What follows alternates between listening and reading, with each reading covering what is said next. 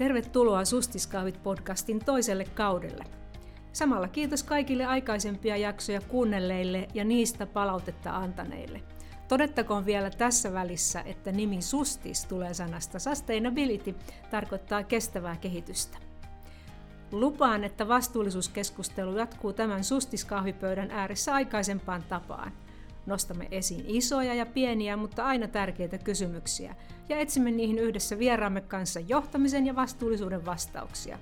Minä olen Sirpa Juutinen PVCltä ja tarjoilen tänään sustiskahvit Fortumin verojohtaja Reijo Salon kanssa. Tervetuloa!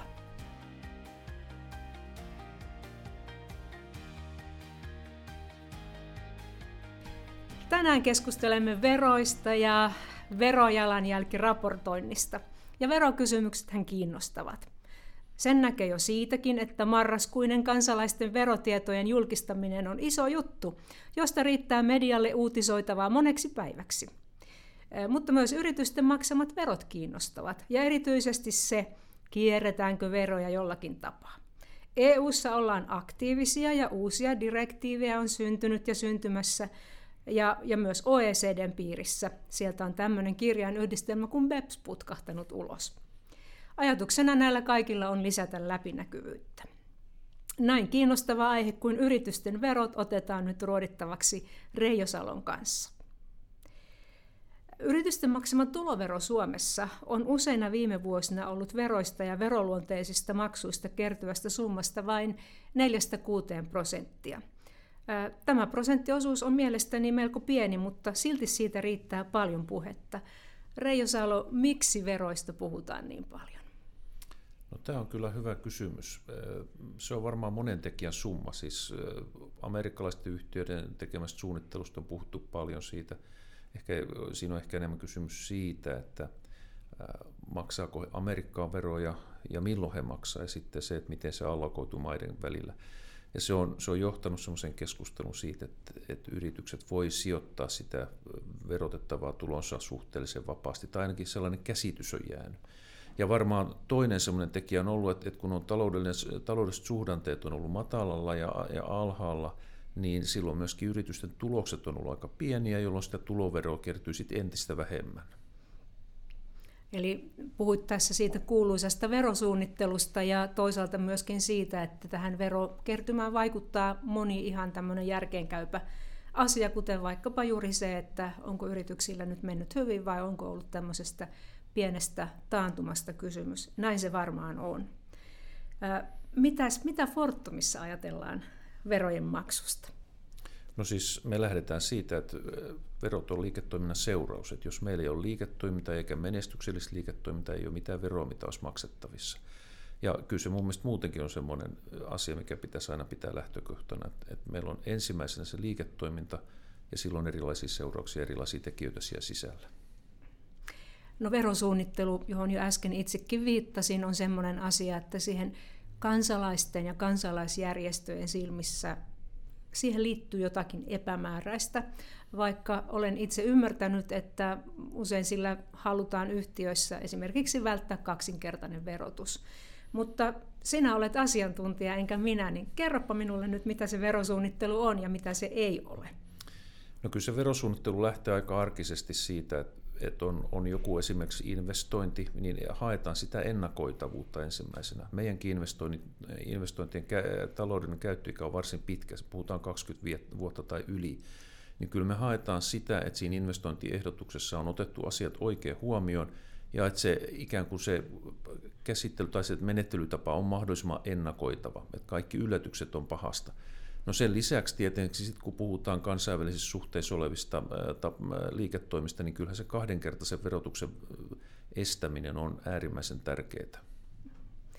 Ja onko se niin, että, että verolaithan säädetään aina kansallisesti, eikö niin? Ja, ja, ja sitten EU-tasolla on jotain sääntelyä myös.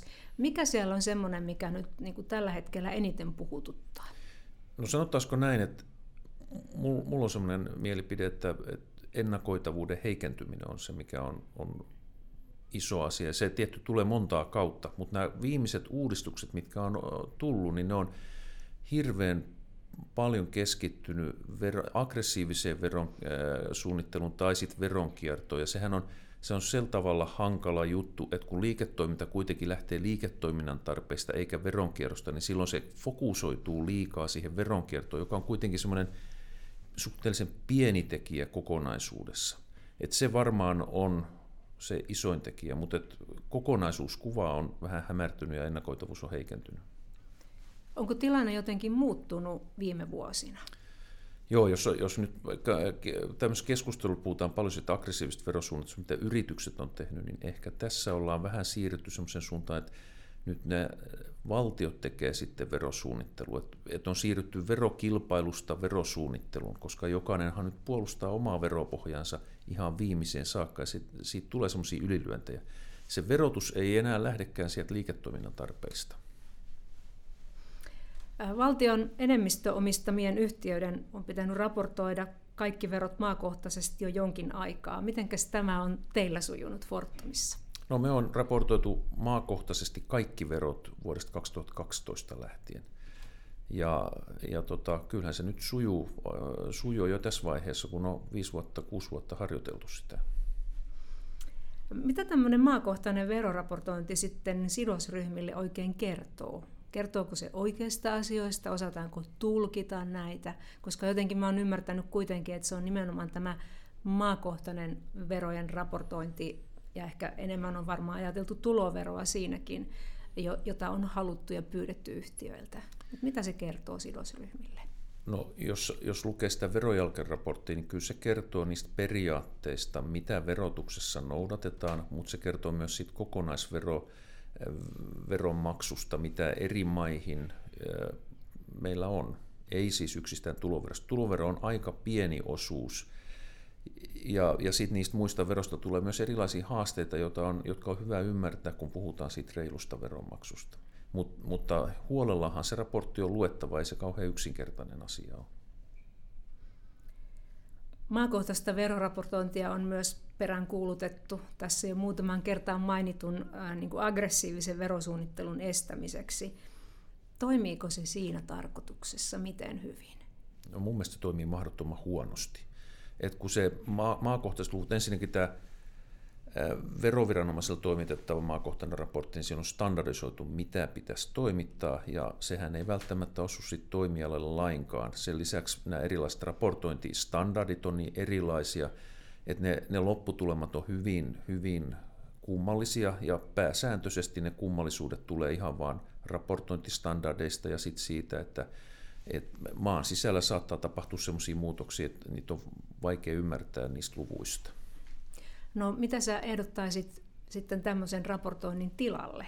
Voisiko, mikä voisi olla sellaista, joka auttaisi sidosryhmiä saamaan sen tiedon, mitä he toivovat, koska jos nyt asiaa ajattelee positiivisen kautta, niin varmaan sitä läpinäkyvyyttä tässä on haluttu lisätä ja ehkä jopa hakea vaikutu, vaikutelmia sitten ja, ja ymmärrystä siihen, että mitä merkitystä eri maille on sillä, että verotuloja tulee myös sinne, eikä vaan sitten, sitten vaikkapa nyt yhtiön niin kuin kotipaikkan maahan. Joo, kyllä se läpinäkyvyys varmaan on hirveän tärkeä asia. Nyt, nyt on ehkä sen maakohtaisen raportin kautta tulla vähän tämmöiseen näennäistä läpinäkyvyyteen. Että se läpinäkyvyys mun mielestä lähtee siitä, että kerrotaan, mitkä ne periaatteet on, miten organisoidaan veroasiat ja mikä rooli verotuksella on siihen liiketoimintaan nähden. Ja sitten sitä tuetaan sellaisilla numeraalisilla tiedoilla, jotka soveltuu siihen yhtiöön, että jollain tavalla kuvastaa just sitä yhtiötä ja liiketoimintaa, mistä on kyse. Kiitos Reijo. Nyt on kyllä puhuttu niin painavaa asiaa veroista, että on pienen paussin paikka ja aika ottaa toinen kuppi kahvia. Tauon aikana käväisen myös katsomassa, löytyisikö PVCn veroneuvonnan partneri Petri Seppälä täältä jostakin lähettyviltä. Minulla olisi hänellekin pari kysymystä, joten pysyhän kuulolla, kohta jatketaan.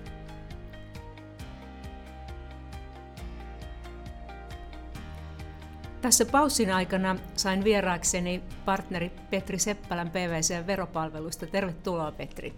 Kiitoksia. Minulla on sinulle kaksi kysymystä, kaksi tärkeää kysymystä. Ja niistä ensimmäinen kuuluu, ja on ehkä enemmän, voisiko sanoa tällaisen tavallisen ihmisen näkökulmasta kysytty.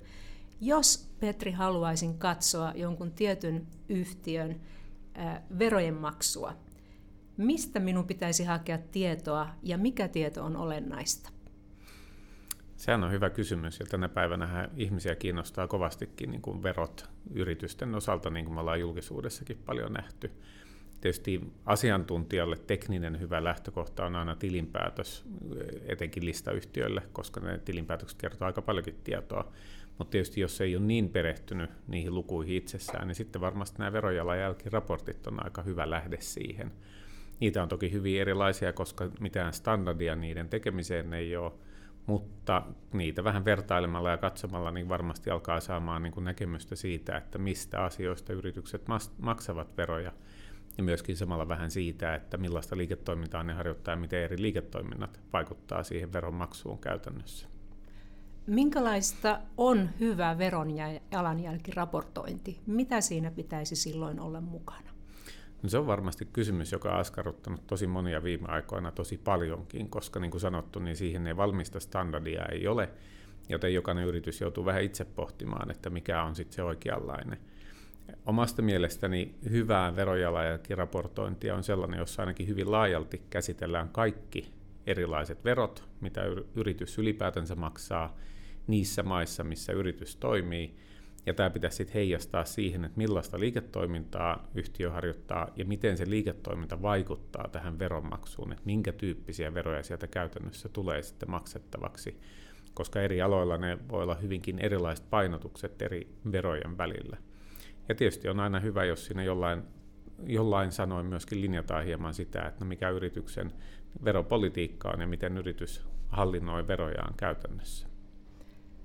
Lupasin sinulle kaksi kysymystä, mutta ainahan pitää olla ässä hihassa, niin kysynpä vielä kolmannenkin.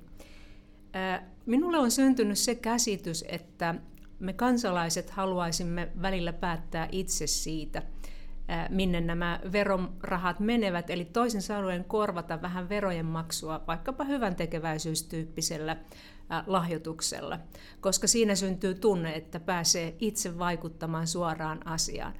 Mitä sinä noin henkilökohtaisesti tällaisesta ajattelet? Tämähän on varmaan se kaikista haastavin kysymys koko tässä veromoraali, verojen läpinäkyvyyskeskustelussa, että mikä on se oikea kriteeristö, jonka perusteella niitä pitää maksaa. Itse asiantuntijana lähden enemmän siitä, että meillä on verolait sen takia, että laki säätelee sen, mikä on oikea veronmaksu, ja lait tietysti on säädetty sitten normaalissa lain säätämisjärjestyksessä ja meidän niin kuin mahdollisuus vaikuttaa siihen on äänestää eduskuntavaaleissa, koska sitä kautta me sitten vaikutamme siihen, että millaiset henkilöt ovat päättämässä ja millaisilla linjauksilla siitä, että miten veroja maksetaan. Jos se viedään johonkin muuhun kriteeristöön se veronmaksu, niin se menee toki melko hankalaksi, koska se aina on kyse siitä, että päätetään osakkeenomistajan puolesta yhtiön varojen jaosta, että se on myöskin yksi näkökulma tähän asiaan, millä perusteella niitä pitää maksaa. Kiitos Petri Seppälä. Oli mukava jutella tässä sustiskahvien paussilla kanssasi. Ei muuta kuin jatketaan sekä verojen maksamista että niistä raportointia. Kiitos. Kiitos keskustelusta ja kiitos kahveista.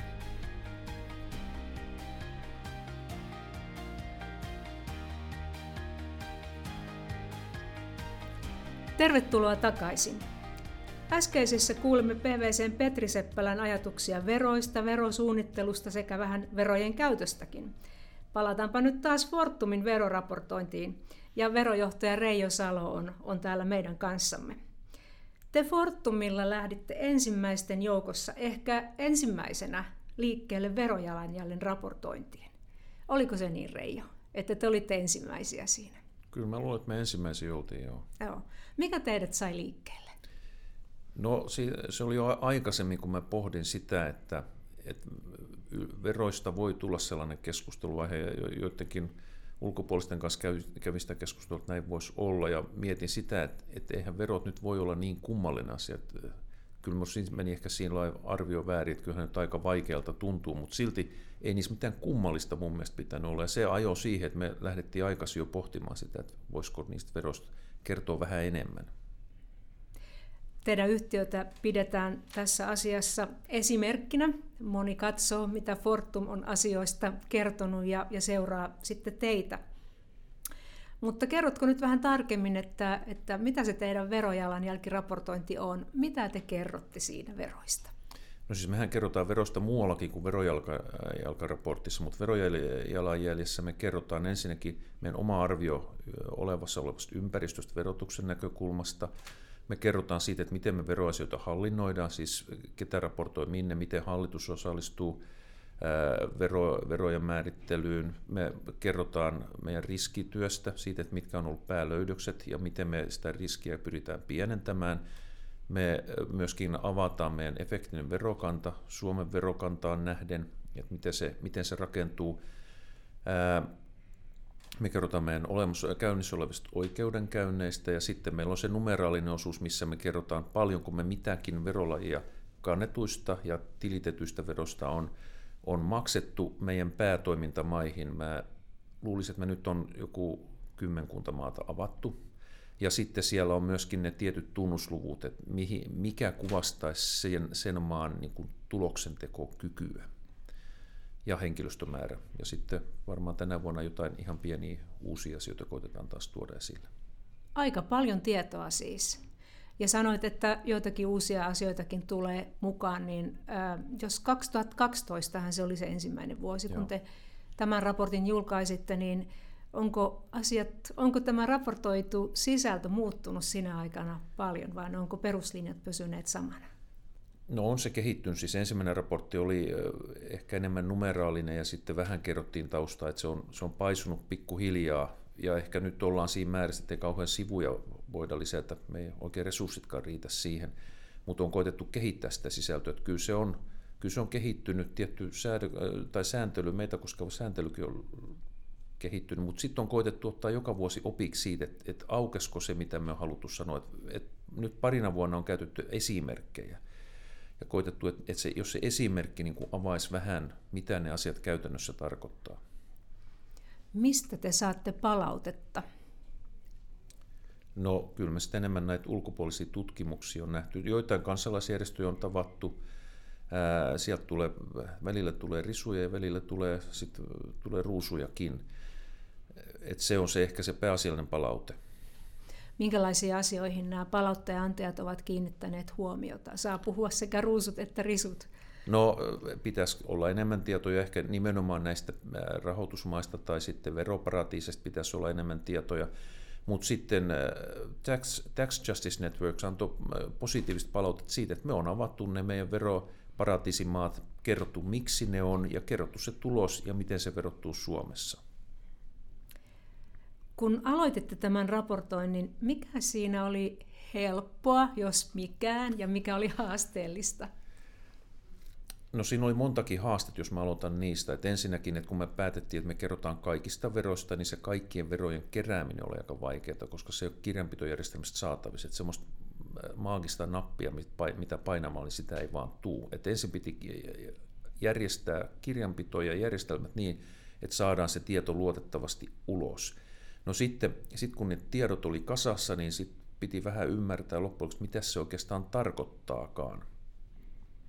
Ja tietty se piti niin kuin saada myöskin yhtiössä ja organisaatiossa niin kuin hyväksytty, että, että voidaan, voidaan julkaista se.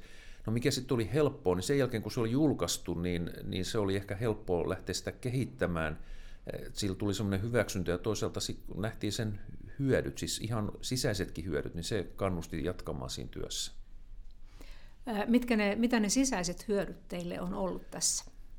No mäpä kerron tämmöisen esimerkin. Meillä on ollut Ruotsissa kiinteistöveroja, maksetaan kiinteistövero siis voimalaitoksista, niin vesivoiman kiinteistövero, joka ei ole siis tuloksesta riippuva, niin sen kiinteistöveron rasite alkoi kasvamaan suureksi. Ja se ei, se ei niin ollut näkyvissä koskaan millään tavalla, koska se ei näy millään rivillä erikseen.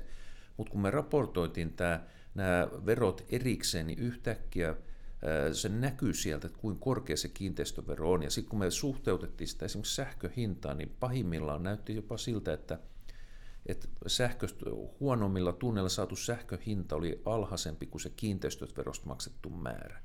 Ja, ja se johti siihen, että sitten siihen kiinnitettiin huomioon, ryhdyttiin toimia, avattiin sitä asiaa, käytiin avointa keskustelua päätteen kanssa, jolloin siihen saatiin muutos. Ja mun mielestä se on niin kuin iso hyöty, että ymmärretään ja nähdään, mistä on kyse. tulkitsenko oikein, jos sanon, että tämä oman niin kuin verorakenteen ja niiden maksujen määrän parempi ymmärtäminen antaa paremmat evät myös johtamiseen ja tarvittaviin muutoksiin liiketoiminnassa? Ehdottomasti. Julkaisetteko te myös verostrategian? Muistanko minä oikein, että sä sanoit tuolla aikaisemmin No me on, me on tota verojalanjäljessä avattu verostrategia, avataan edelleen. Nyt meillä oli joulukuussa hallitus hyväksy, me puhutaan niistä veroperiaatteena, jotka me tullaan julkaisemaan internetsivulla erikseen, jolloin, jolloin se me voidaan vähän vapauttaa tästä verojalkaraportista sitten ää, tilaa vähän muuhun. Mutta edelleen jatketaan siinä verojalkaraportissa strategian avaamista, mutta periaatteet julkaistaan erikseen.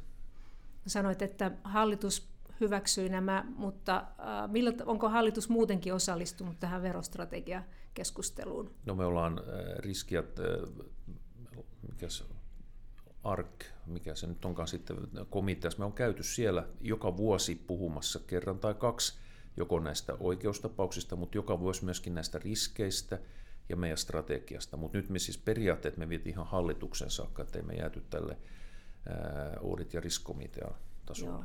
Eli, eli tämä riski- ja tarkastusvaliokunta ää, saa tietoa vielä vähän enemmänkin. Siellä on, osa, tai siellä on samoja jäseniä kuin hallituksessa ja sitten hallitus laajemmalla kokoonpanolla pääsee myös käsittelemään. Se on aika paljon, koska välttämättä kaikki hallitukset eivät pääse verostrategiasta keskustelemaan. Näin tämä minun käsitykseni ainakin on. Sen verran vielä tähän kommentoin, että et, et, tietysti kun puhutaan strategiasta sen lisäksi, että jos meillä on iso investointi, niin jokaista investointihan me pohditaan ja tutkitaan verotuksen näkökulmasta, että onko veroasiat otettu huomioon oikein ja riittävästi. Ja sen investointiehdotuksen yhteydessä tietty materiaali menee myös hallituksella saakka, että hallitushan näkee kyllä muutakin aina Joo. kun tarpeen on. No se, se on niin hyvä täydennys tuohon, ettei tule liian yksipuolinen kuva eikä liian yksipuolinen johtopäätös täällä minunkaan puolella. No nyt kun mietitään vielä sitä tilannetta, niin kuin tosi laajaa kuvaa, maailmanlaajuista kuvaa siitä, että me toisaalta annamme kehitysapua ja monenlaista tukea kehittyviin maihin ja, ja, ja sitten jos toisaalta heillä olisi siellä enemmän verotuloja, niin he pystyisivät itse päättämään niiden käyttämisestä ja ehkä tätä tämmöistä laajaa muuta kehitysapua voitaisiin sitten jopa vähentää. Onko tällä keskustelulla ollut, ollut teidän yhtiön veroraportoinnin ja verojalanjälkiraportoinnin yhteydessä käytävissä keskusteluissa minkäänlaista sijaa? No ei suoranaisesti, mutta me on niin ajateltu sitä niin, että, että kun me pitäydytään meidän, meidän corporate governance-sääntöjen piirissä, esimerkiksi niin kuin lahjonta on se, mikä on ehdottomasti kiellettyä, niin, niin kun me käsitellään ja käydään veroasioita läpi kehittyvissä maissa, niin siellä samalla tavalla me pyritään pitäytymään aina niihin sääntöihin, eikä milloinkaan lähdetä mihinkään lahjuman tielle, vaan mennään sitä virallista reittiä pitkin, ja se on yksi niistä parhaista, parhaista takuista siihen, että sinne maahan maksetaan ne verot, jotka sinne kuuluu maksaa sen paikallisen säännöksen mukaan. Kun Fortum on monella tapaa ollut esikuva veroraportointiansa suunnitteleville, niin kuinka sä nyt neuvoisit semmoista aloittelevaa veronjalanjälkiraportoijaa? Mistä aloittaa, mitä karikoita voisi välttää?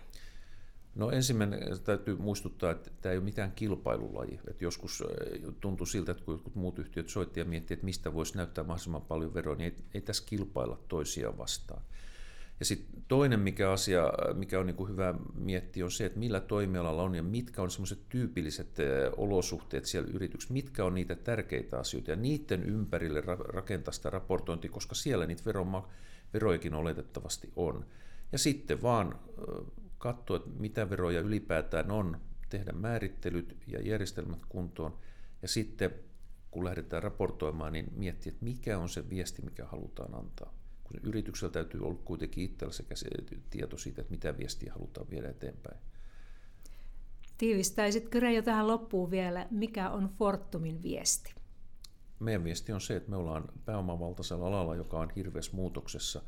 Ilmastonmuutos on vakava asia, johon mekin halutaan osallistua päästöjä pienemmältä, mutta sitä varten meidän pitää pystyä investoimaan – ja investointi kaipaa rahoitusta ja investointi, kaikki kohteet tulee jollain tavalla verotuksen piiriin, jolloin ennakoitavuus on vaan äärimmäisen tärkeä. Sitä me halutaan tuoda esille. Kiitos Reijo. Tällä kertaa sustiskahvit juotiin Fortumin verojohtaja Reijo Salon kanssa. Puhuimme veroista ja verojen raportoinnista, eli erittäin tärkeästä aiheesta. Kiitos keskustelusta ja ajatuksistasi Reijo ja hyvää verovuotta 2019. Kiitos.